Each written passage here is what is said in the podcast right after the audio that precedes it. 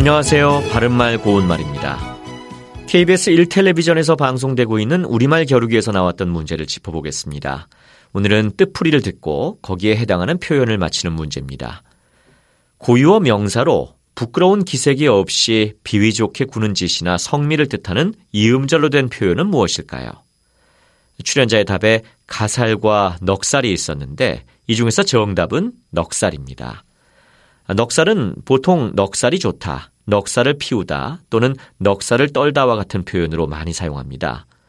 또 넉살 맞다나 넉살스럽다 같은 형용사로도 쓸 수 있어서 남의 집에서 밥 두 그릇을 다 먹고도 음식이 맛있으니까 한 그릇 더 달라며 넉살 맞게 군다라든지 그는 넉살스러워 모르는 사람하고도 잘 지낸다 이렇게 말할 수 있죠. 참고로 출연자의 답에 나왔던 가살은 말씨나 행동이 되바라지고 밉상스러움 또는 그런 짓을 뜻합니다.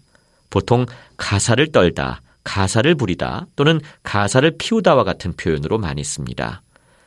관용구 가살을 빼다는 거만하게 가살스러운 태도를 짓다라는 뜻으로 그는 짐짓 가살을 빼며 말했다와 같이 말할 수 있습니다.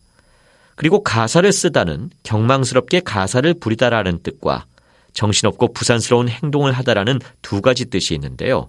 예를 들어 가살을 쓰는 모습이 보기 싫다 또는 가살을 쓰고 다니는 바람에 정신이 없었다 이처럼 쓸 수 있죠.